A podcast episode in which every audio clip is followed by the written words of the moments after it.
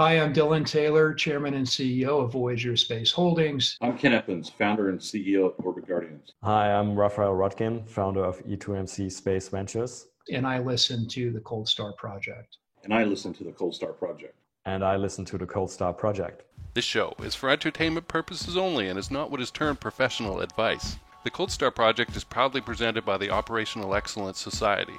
Cold Star Tech is a supporter of the OPEX Society, and Jason Kanigan is a member of its board of advisors. Talk with us at Cold Star Tech to find out what we can achieve together with your Lean Six Sigma or Operational Excellence programs. And check out opexsociety.org to learn more. Today's guest is Becky Schultz. She is the CEO at Compass Technology Group, and I'm super excited to have her on because uh, in my first meeting with her, I was like, wow, she gets it. when it comes to commercialization of products being created through SBIR, STTR grant awards, uh, she is leading Compass Technology Group into those uh, grant projects with the overall goal that yes, we are going to turn this into a product and commercialize it and sell it. And that is quite a bit different than many, many, many, many, many space and defense business owners uh, who I will term grant shops, uh, who I've spoken with. Becky has a Master of Science in Bioengineering and Biomedical Engineering from uh, one of our favorite places, the University of Texas at Austin, and also an MBA from DeVry. So she is well prepared and ready to go out there and uh, lead her company in the business world. She has been the CEO at Compass for seven and a half years or so. And then before that, she had a long career as an officer and lead research engineer at Armstrong Laboratory, working uh, for the United States Air Force as a research engineer. So, listen up because you're going to get some great advice here. If you're a student wanting to know how this all works with the SBIRs and STTRs, if you're a company owner, or a project manager, principal investigator, maybe, this is really going to be valuable to you. Becky, welcome. Okay, so you have a pretty unique background, Becky, uh, that is relevant to the SBIR slash STTR uh, grant process and, and, award and that. So I guess let's start off and tell our listeners and viewers a bit about yourself. Sure, I, I do have a very kind of varied background there. I um have a degree in engineering, electrical environmental engineering, and I was in ROTC, so I went to the Air Force for 10 years, active duty, worked in R&D during that time, also got my master's degree in engineering. But while I was in, um, had a chance to work on the Small Business Innovative Research, or SBIR, from the Air Force side. So I was a technical contact manager of some programs and got to work with small businesses as the Air Force representative um, and working them develop a a product that could be used and be something useful to the Air Force. Um, when I got out of that after 10 years, I worked in a few different small businesses. So, learning basically how to manage, learning some of the accounting, uh, helping to run teams in a small business. So, when the opportunity came to start up a business to go after SBIRs, I got my MBA and decided that was a good good combination of background to then start my own business. Right, right. Yeah. And so you have actually been on the other side of uh, right. approving or denying, commenting on these things. Uh, and I think that's that's really important. So, you know, you start a company you want uh, to get grant money. What was the purpose? What was your initial intention of getting this grant money? I've talked to a lot of uh, defense contractors and business owners. Uh, that's how we met uh, just privately finding out like why. And some there's different purposes right? Some want to fuel their pet projects some want to develop a tech or an intellectual property that they can control. Uh, you had a different purpose so tell us about that. Yes uh, some of the people as we started up were coming out of academia where they kind of just invent stuff and it never goes mm-hmm. anywhere. And that was a big part of why we started up. We wanted to see our products become something and get out in the field and help people.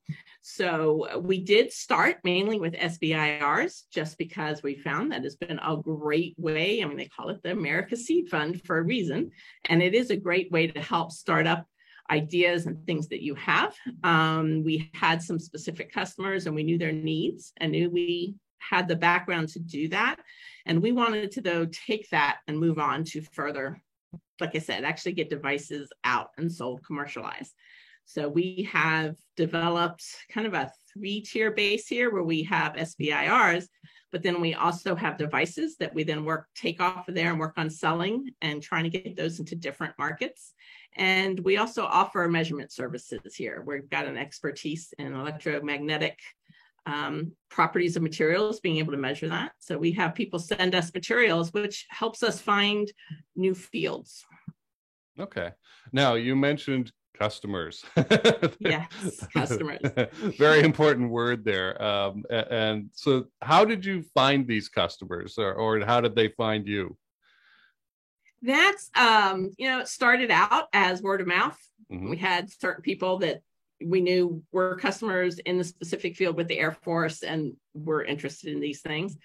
Um, as we started going um, to conferences and giving presentations, getting word out that, hey, we can do these measurements for you, we started branching into some other fields. We had people coming from the automotive industry looking at radar and needing, you know, bumpers, the materials going into bumpers on cars. And so we branched out that way. Uh, recently, we've started branching out, people coming to us and, hey, can you measure this? Let's measure building materials for you know shielding in buildings and how it prevents cell phone signal from getting through um, camouflage on towers this is, people start hearing that we can do this testing and they start coming to us and then once we can do the testing we say hey we can give you the products to test yourself if you want and so mm-hmm. then they buy purchase all right so you know, again, a lot of the founders that I talk to with that inventor mindset want to get one grant after another, right? And uh, and they're always on the search for the next bag of money. And I've seen some run out of money on project A, and then they're like, "Well, I guess I've got to give up on that and rush to project B, right, to try and get funding for that." Um, I think you've avoided that entirely. So maybe elaborate a little bit on your process for doing that. Yes, we um we didn't want to be just a, a house where that's all we did is one SBIR after another. So we are writing proposals takes a long time. it's a lot of effort. So we are picky about what we submit as proposals. We look for things that are in our wheelhouse for what we're looking for. Um, and eh, there's some luck in there also. We got some good first phase SBIRs that we've been able to develop into uh, third, you know, phase twos. We even have some phase threes now. And we've got a set of them. A lot of it is taking our, you know, microwave or electromagnetic spectrum NDE testing, mm-hmm. evaluation, mapping that out, putting it on robots mm. and collecting data. Um, so we've kind of combined several different SBIRs that were out there for A, for doing the testing, B, putting in robot systems, and then the big data. You put in robot systems, you've got a lot of data to control now. Hmm. And we've been pushing since our first system that, hey, there's lots you can do with this data and tracking whether it's a canopy or a radome, for instance, throughout its lifetime but to there's you got to do something with all that data. So uh, we were able to get uh, this grouping of SBIRs. They're all different, but that we're mm-hmm. working together to create a full solution. Mm-hmm. Okay, so there was a yeah framework, an overall strategy rather than right. linking off uh, pet projects one at a time. Let's say. Okay, talk to us about your experience uh, on the receiving side of uh, grant awards. The, the whole process i want to hear about quirks and takeaways frustrations maybe that that would be valuable for other people. Yes like i said the the sbir the seed fund of america is a great program and that someone's willing to give you money to develop ip develop solutions and then not only are you allowed to, but they want you to go out and sell it to others and commercialize it and get it out to as many people as you can. So that has been a great way. I mean, that's how we started and have run our business completely so far is through starting with that and then being able to take and commercialize from there. Um, some of the frustrations, it can be a slow process. It can take years from you know when sometimes when a solution a need from a customer they come up with a solution it could take a year or two before the sbir program actually picks it up and puts it out there. And you got a few months to proposals three to six months to get an award. That first award is little you got to wait for the mm-hmm. next one. I mean it's years down the road. And sometimes the customers are like what did we want? Oh, we don't need that anymore. Huh, So okay. it's a constant, it seems like it's a moving. We've gotten to that point and said, okay, well, then what do you need and what can we do to really help you? Um, so some of that, just that slow process. I know at least I've mainly dealt with Air Force, has worked on finding ways to speed that up with their AFWERX program and with some other things. Some of that's helped a little bit, but it can still sometimes be slow. As a small company where, you know, we can move quickly and get solutions quickly. So it feels like we have to stop and wait for the contracts to catch up. Um, Okay. also, it can be difficult to find the current end users. And I know Air Force is also working on that, but sometimes, again, the, the, the uh, customer who we're to have a contract with doesn't really know the requirements or really doesn't know what the end user or who's going to use it in the end. So we've had to go through some of our contacts and figure that out and pull them in and say, I don't know if this is who you meant it for, but we're going to build for this person because this is Hmm. something they need. So that can be frustrating also. Yeah, interesting. So you're going further down the line. Um, the Michael Meallings of the world will appreciate that. Who's your customer's customer, right? Um, Right. That's that's really good. So that's that could be that could be difficult though because yeah, the slow pace, right? You've got to stay alive while you're going through that and waiting, and then the award, like you say, the first one is kind of small, right? Uh, Right. and and then you've got to produce results with that and then the second one is is a little more substantial um, but i like what you brought up about um, the end customer maybe saying no we don't want this anymore uh, or or things have changed right? And so what do you do in that situation? Do you do you try and find another customer or you know a way to adapt that technology or do you just put it on the shelf and say nah this isn't viable then Well, we've gone out and either found other customers or found, okay, if you don't need this anymore, why? Is it because you Mhm. found a new solution or is it that you just gave up or you found a workaround and how can, what can we tweak with it and still make it something that uh, will work for what you're doing? Um, but a lot of times it is also going out and finding those other customers, uh, which can be hard. Sometimes it's Mm. having the connections that you know who might be using this we've actually found it hardest. It's um, you know, we've had mainly Air Force contracts, and we're, you know, it's like I know the Navy and Army can use some of this, especially Navy, but we're having a hard time breaking in over there to get to that. We've almost had a better time going. Like I said, we've gone to other fields, getting into whether it's uh, agriculture or um, uh, automotive or something, and are breaking in there almost easier than it is to get to the other services. hmm Yeah, maybe more of a business type equation there than um, flight heritage or what have you, right? Whatever Right. use, case heritage. All right, well, let me give you a chance uh, to tell everyone, Becky, about um, the kinds of products, the kinds of solutions that you've developed. Uh, uh, just tell us a bit about what kinds of problems you're solving and how you knew the market would be interested. Uh, obviously, by getting that customer feedback. But let's get into some Yeah. examples. Yeah, the um how we started and what we do with the Air Force is very much a niche market. Uh, we measure the electromagnetic properties of materials. So we started out with a um, contract that was to put in a system for uh, QA of canopies. And then we have since also moved that to um, radomes. So we have developed a sensor. It's just basic antenna. There's nothing spot probe, nothing big about it, except that it is encapsulated, so it's protected and it's small. So we have put that with a robotic system to be able to scan a whole system. Um, we can scan like right now with radomes. They they test those when they bring them into the depot to check and see if there's delamination or if there's any problems by tapping it with a coin. And that is still the way it's always done. And they have to go through this whole surface tapping. They grid it out and tap, and they're listening for a change. Um, so what we've changed now is we've taken that subjective hearing change that you have to have someone specially trained to understand what it means. And we use um, a probe on a robot that now can scan and make a map of the entire radome. Hmm. And then this is where we've used some of our other contracts that the other SBIR. So one of them was getting that system to map it.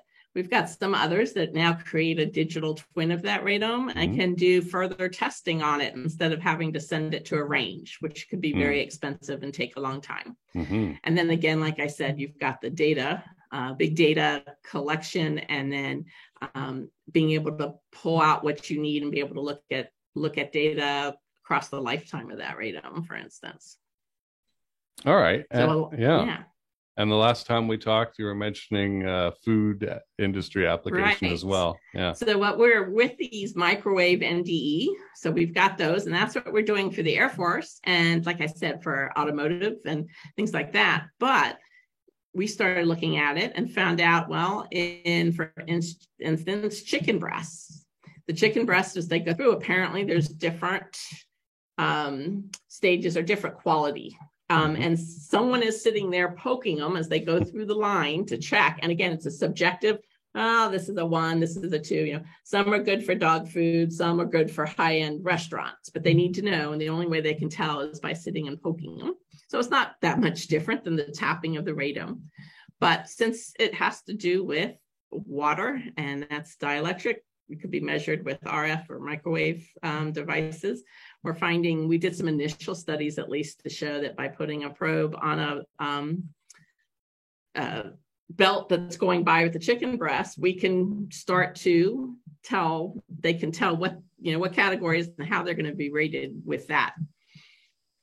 So that's, Yeah. again, this is an area we're just trying to break into and find, Right. working with a couple different people, trying to get into some and find out what exactly they need Mhm. and how we can meet those needs. Yeah. I, I'm curious about how you even heard about that opportunity or right? like I, you know, so- I'm not so certain how we got the Yeah. chicken breast. Yeah. But there's also with like crops, uh, a Yeah. lot of anything having to do with water. That's where we were Mhm. starting to Okay. think what what things are out there. You know, Mm. someone we we started talking to some people. Someone else said, "Well, cheese is one," and you know, there's Mm. crops. Someone had said that they were looking, you know, cranberries out in the field. They'd love Mhm. to just, you know. You know, put a wand over them and tell if they're ready. You know how what the water content is. Hmm. Yeah. What it comes down to, and it's like, well, that could work. So, Can we adapt this? Yeah, a little bit. right, how can So- we adapt this to work there? Yeah. So I think our, our next subtopic is about the the shift in the types of problems I imagine that you have in, in just operating a business, right? At the beginning, when you're getting grants, it's um, it's pretty specific, and you're lining up maybe some partners in that to help you out, or or renting a facility to get some capability or whatever. But when you move into actual production, like we're gonna make this now and we're selling it, it's not just a demo, right? Uh, I think Right. you have different problems, right? Suddenly you're dealing with uh, supply chain issues or something like that. What can you tell us about that that shift and what you've had to adapt to to become good at managing uh, the commercialization, right? Right. A lot of the initial when you have um, SBIRs, uh, really that phase two is a is a prototype coming out of it, and you build a lot of our things are very niche. So we build one or two. So it really wasn't beyond a prototype level. Um, a lot of when we started, we outsourced all the machining and everything. But as you're trying to get into quality and timing, and you, you didn't have that control, so we started Yeah. building up a machine shop. We actually have CNC and a mill and a few other things here, a whole bunch of 3D printers, um, so that we could keep prototyping, but even build, do some of our own, at least low production rate building. But now, as we're starting to get into these some of these areas where now we're you know getting out of just selling tens if we're lucky of something that we want to i mean that's the whole idea is to be able to get into these markets that hundreds or you know thousands now how do you keep up with that? And how do you change your thought? Um, you know are people with the prototypes and then with uh, something that's kind of in a lab situation and it's expensive. That's what this type of equipment is. You've got to have it's got to look really good. It's got to you know have software that's very um, flexible can do lots of things. Scientists want to get and change things and do everything. So we that's one way of doing it. Now as we're getting out that it's something that's going on a production line or in the field it's a got to be very rugged. Yeah. but then you also have to make it a lot cheaper. I mean it can't be this you know handmade each piece. You've got to find ways to make this at a much higher rate um, at you know so that it's cheaper Um, and then really looking, you know, they don't want software that does a whole bunch of things. They want the software to say pass or fail. Hmm. And that's all they need to know at that point. If they're doing it like as QA in a you know manufacturing line or out in a um uh you know somewhere where people are bringing in farmers are bringing in crops or something that's all they want to know now they don't need this fancy software so it's a little bit different Hmm. thinking on how it's developed and what's being used hmm Huh. So you might actually have to redesign the user interface as you as you scale up. Yeah, the use case. Of There production. is. Huh. we Okay. have two different sets of our software all our devices we usually have software and you know our initially the first one it was very much a it's what the scientists and that's who we have here developing it you know what they want to use Mhm. um, you know they want to be able to change things and play with it and do different things but when it comes time to go to production they're like no no no we don't want the technicians to play with it they Right. can't change anything it needs to stay the same just say pass or fail and move on Mhm. so Hmm. yeah it's we've we had to do a switch in the way we thought about it and come out with a whole new user design Um, the funding for that, where does that come from? Does that come from sales of the of the product, or can you build that into the the grant, or what? Um, the it dep- it kind of depends. Some of it is developed from where we start selling devices um, to Mhm. people, and we've kind of changed and, and built that into multiple licenses. Now that we've got Okay. a few, you can kind of build that in and spread it out. Um, a little bit of our own, taking the money now that we've got the devices. Now let's come up with the software final finalize that package a little bit of our own money to put into it to get the customers so Mhm. it, it's a couple of different ways and it's been some hit and miss you know we've learned we've developed you know delivered something and they're like oh no no take away all these options so we learned we got to change that and make a new interface for a production type level Yeah, yeah, interesting. Yeah, you certainly don't want the end user changing every variable. right no And, not yeah. Uh, gee, why doesn't it work the way we, we oh it intended fails to, here. Let yeah. me change these. Yeah. look it passes now. Yeah.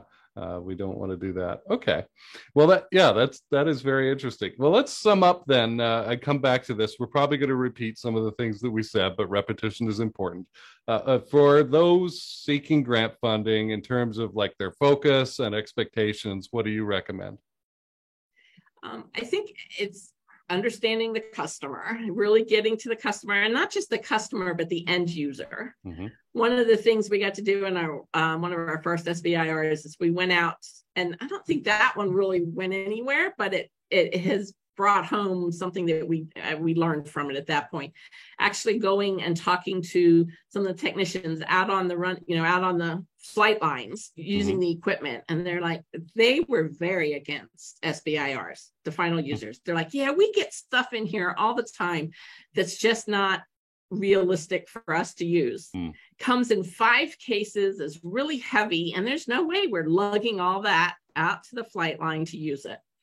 So we asked them, well, what do you want? I mean, what, I mean, and it was interesting listening to them. And a lot Yeah. of it was, you know, make it one case. It's got to be lightweight, um, as close to a uh, control game controller as Mhm. possible, because that's what this, you know, the current people out there coming into the, you know, as technicians and working out and in the field, that's what they're used to. And they're like, we just want something that's handheld and you can do everything right there.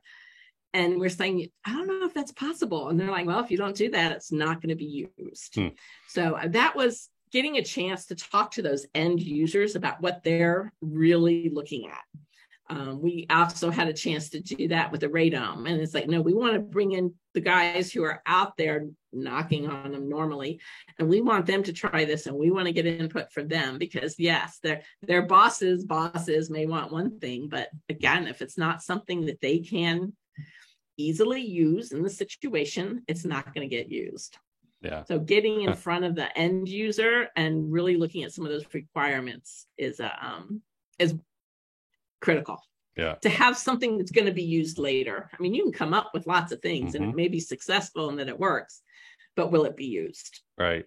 I I'm thinking back. I'm laughing to myself because uh, I've I've listened to stories about retrofitting United States Navy destroyers with like air conditioning systems, uh, or or um, new fire control systems that would take up like oh sorry you know you just lost your cabin right and this machine is going in there and uh, yeah those guys probably complained a lot um, there was a lot of mothballing of destroyers after world war ii too in, in Right. bubbles and things that uh, those guys probably didn't have the choice that uh, you know the operators that you're talking to get about Right. saying this is how it, it has to be but i like that you're doing that um, because it starting with the the end in mind right the visualization of Right. okay how are we going to design this thing in a way that they'll actually use it um, is is so key i think all right well becky i appreciate you doing this uh, it, i think people learned a lot uh, who listened to it and who do you want reaching out to you and how can they connect with you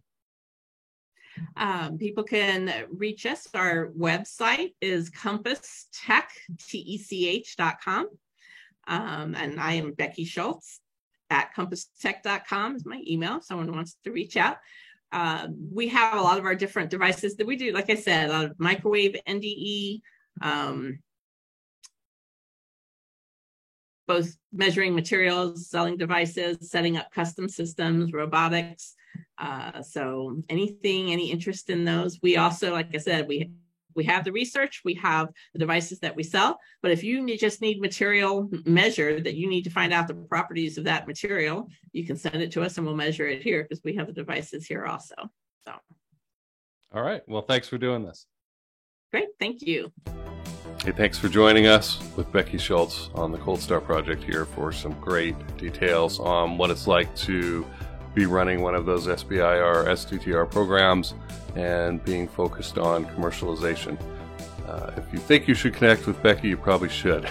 and uh, look, if you're a space or defense company and you're struggling with bid capture, come and talk to us at Cold Star Tech we could work alongside you. I know there's a lot of companies that'll give you assessments and tests and stuff like that and tell you where you're at, and we can do that too. But I've been hearing a lot of complaints from defense contractors specifically that no one will work with them or do it for them, right? And so we are available to design an innovative bid capture process alongside you. Not railroad you or fire anybody or make anybody look bad, but to get your team functioning at the highest level possible. Also, there's something I found out about when it comes to commercial development of SBIR and STTRs. Uh, there is a set aside, it's called TABA, TABA, uh, Technical and Business Allowance, specifically for uh, this kind of sales process help. You can get up to $50,000 additional uh, for help from an organization like ours. All right, so look into that TABA thing. And uh, I think that'll be valuable for you if you're running one of these grant projects. All right, this is Jason Kanigan, President of Sales on Fire. I look forward to talking with you next time.